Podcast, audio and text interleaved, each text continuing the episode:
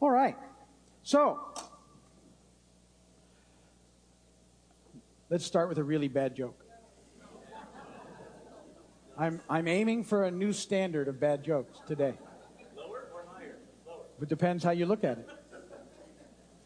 So it's Christmas Eve, and the uh, traveling salesman Joe, he's he's been caught in a terrible snowstorm after a convention. He's on his way home, but he's not going to make it home, and, and uh, he's still got hundreds of miles to go. The snow's not letting up, and he he finally just realized he's got to give up. Give up, so he pulls off into a an open diner that he sees, an all-night diner, and pulls into the parking lot. And he's kind of sad and realizes he's going to miss Christmas morning at home with the kids, and and so he sits there for a moment, decides, you know what, I, I might as well go in and get some breakfast and warm up and so he walks into the diner, and nobody in there, you know, except for the waitress who comes as soon as he sits down, and she comes over, and she's all, you know, Christmas ready. She's got uh, big red lipstick on, and the, the Rudolph pin that's flashing, and the light things around her neck, and everything. And she goes, "Well, what, what can I get for you?" And uh, Joe checks his watch, and he realizes it's past midnight, and he goes, "Well, I guess it's Christmas morning technically."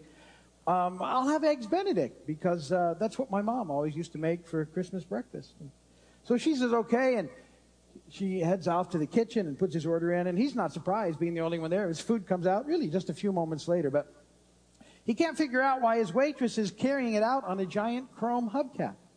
And she sets it down. Uh, he, he, he looks and he clears his throat and he says, Look, I'm really sorry, but why are you serving my eggs on a hubcap? And the waitress pats his shoulder comforting him. She says, Oh, oh, you know, there's, there's no plate like chrome for the hollandaise. There's no plate line. chrome for the hollandaise. I see. I see how you are. Okay, okay. Thank you. Thank you very much. Scripture reading here on purpose. This is why I put these right here. John 3 16 and 17. For God so loved the world that he gave his one and only Son, that whoever believes in him shall not perish, but have eternal life. For God did not send his Son into the world to condemn the world, but to save the world through him. Blessed be the word of the Lord.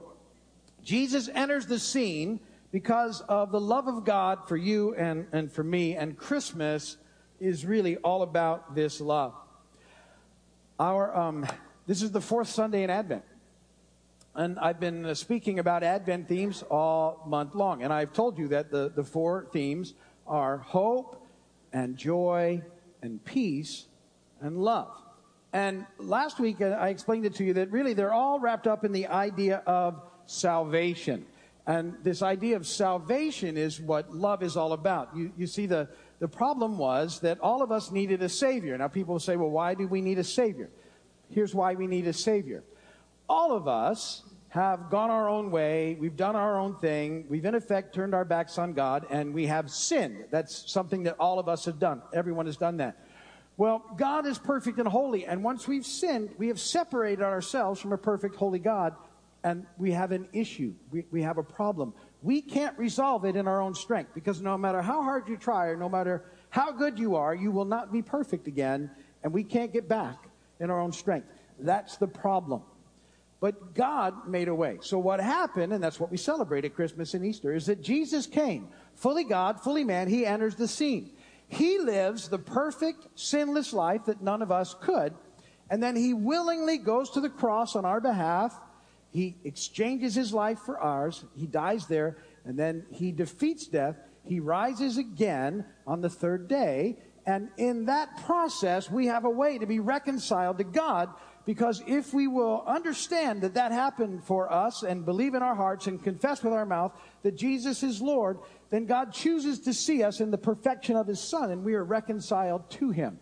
And that's what's happening here at the Christmas story and what we celebrate at the Easter story. And it's this amazing picture of the love of God for us and of salvation throughout Advent. Remember, I said that we're at peace with God. That's what happens when we get saved. We're justified just as we never sinned.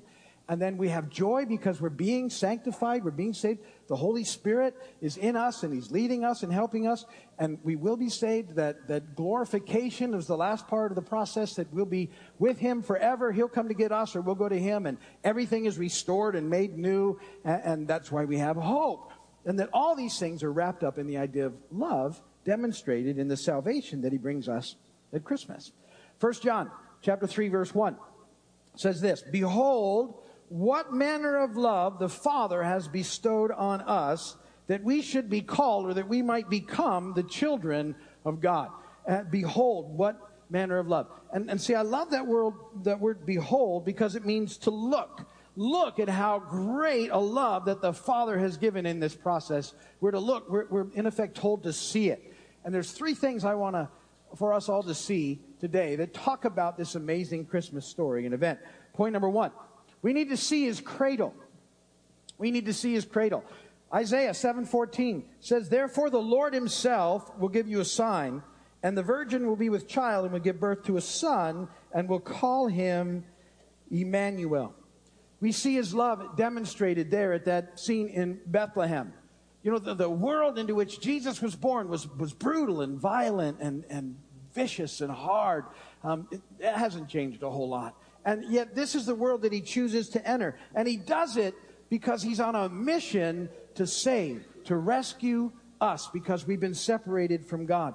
And, and that's where I think the, the, the nativity scene, the, the scene at the manger is so precious to. You know, let me, this is, we have a nice one here.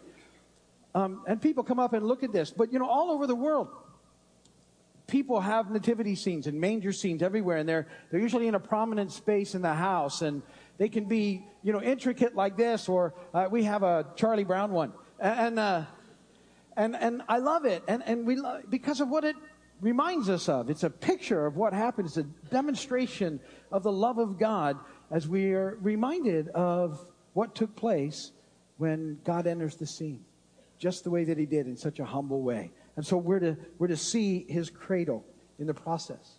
Secondly, we're to see His cross. We're to see his cross. The Apostle Paul says this in Philippians 2 8.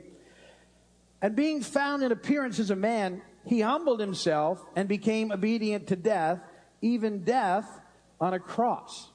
So, so he enters this world for the express purpose of living that perfect sinless life and then taking my sin and your sin to the cross in his own body. So the manger is a beautiful scene. But, but we never can forget why Jesus came. He came to make a way for us to be reconciled to God. And he did it at the cross. And, and so that's the, the next part of the, the story. Now we start to celebrate that as we get closer to Easter. But all of this story is interwoven together in the process. So we're to see his cradle. We're to see his cross. Third, we're to see his crown. We're to see his crown. 1 Corinthians 2 8 says, None of the rulers of this age understood it. For if they had, they would not have crucified the Lord of glory. The psalmist says in Psalm 24, 9 and 10, Lift up your heads, O you gates, lift them up, you ancient doors, that the King of glory may come in. Who is he, this King of glory? The Lord Almighty. He is the King of glory. See, Jesus is the King of glory. And by defeating death, uh, and rising again, he now wears the crown of life.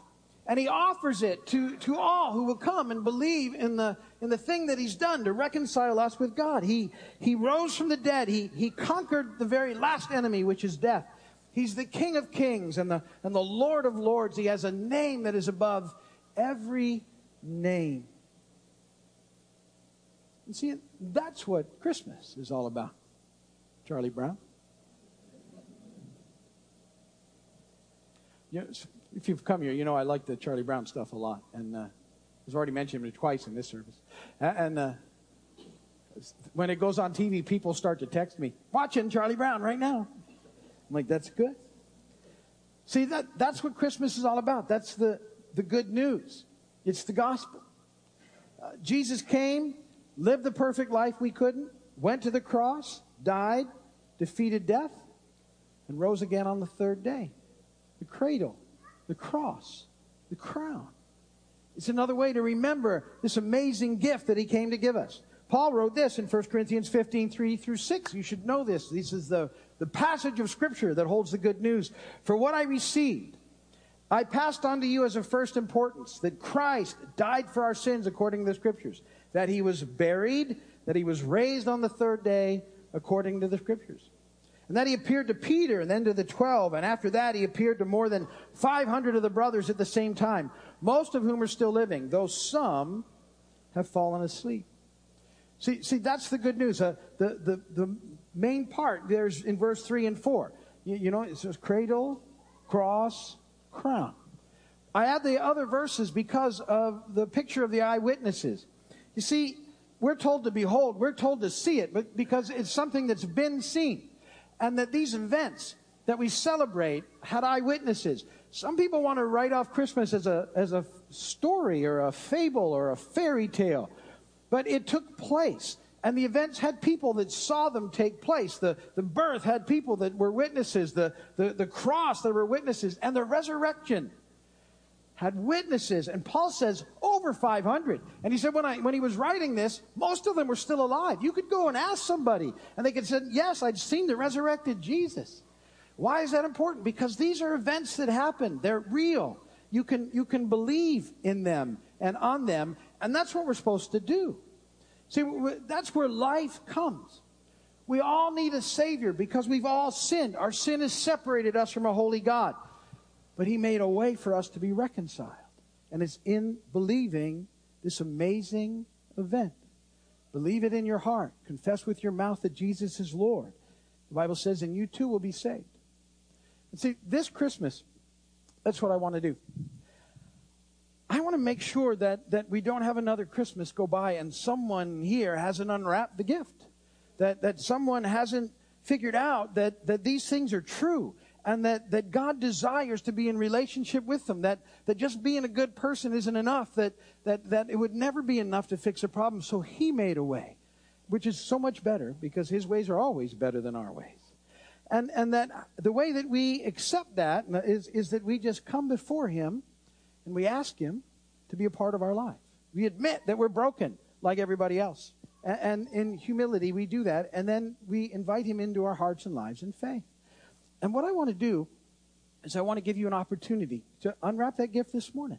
And in just a moment, just I'm going to ask everybody to bow their heads and close their eyes. Not yet, just a moment.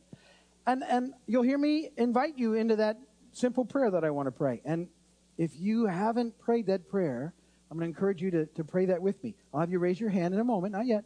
And, and I won't call you up or do any of those things, but I just want to know who you are so I can pray with you and for you. So let's do that this Christmas. If you all just bow your heads and close your eyes just for a moment. And, and if, if you're here and you would say, you know what, Steve, I'm, I'm ready to unwrap this gift of life everlasting. And, and if you want to do that with me in a simple prayer, would you just slip your hand in the air so I can see it? I mean, I see your hands coming up. Amen. Hallelujah. Okay, you can put your hands down. Let's all pray together because families do these things together and we're one big family. Just repeat after me this simple prayer Lord Jesus, please forgive me of all my sins. Come into my heart. Be my Lord. Be my Savior. In Jesus' name, amen and amen. Let me pray for you. You don't have to repeat after me anymore. Father, I pray for all those who prayed that prayer today. There were many hands that went up. And I pray, God, that, that right now they would know the amazing love that you have for them. And that you would fill them with your Holy Spirit. And I pray for all of us, God, that you would refresh and renew us by your Spirit once again. You are such an awesome, awesome God. And we love you so much. And we are so thankful for who you are. At Christmas and always. In Jesus' name.